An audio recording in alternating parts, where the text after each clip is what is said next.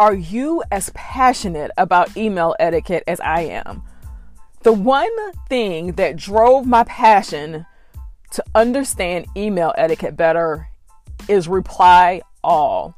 Oh my goodness. How many of you get upset when you get a reply all email and everyone doesn't need to know the information?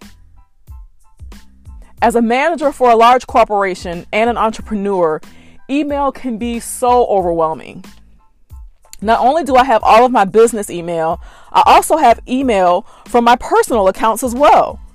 Sometimes all I'm doing is deleting reply all emails that should only say reply. I realize that we need to be taught email etiquette. And yes, there is a such thing as email etiquette. Should you use email or should you call someone? For quick questions, use email. You need documentation reviewed, use email.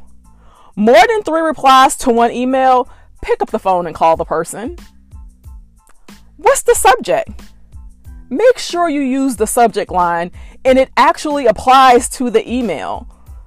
If responding to a chain of emails and you're changing the subject, start with a new or a clean email or change the subject of the email. Don't mix unrelated subjects.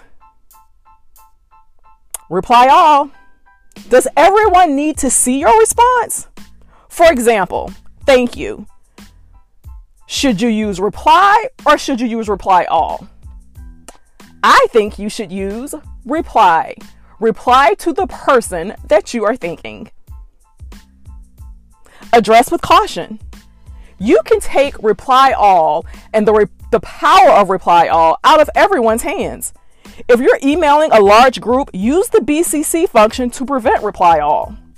If you're emailing more than one customer, use BCC to prevent reply all. And most importantly, maintain confidentiality.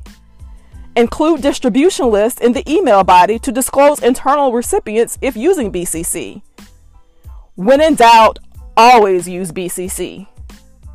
These are just a few tips to help you navigate email etiquette and help us all keep our inboxes as clean as possible. Thank you for joining me today for the Email Etiquette Podcast.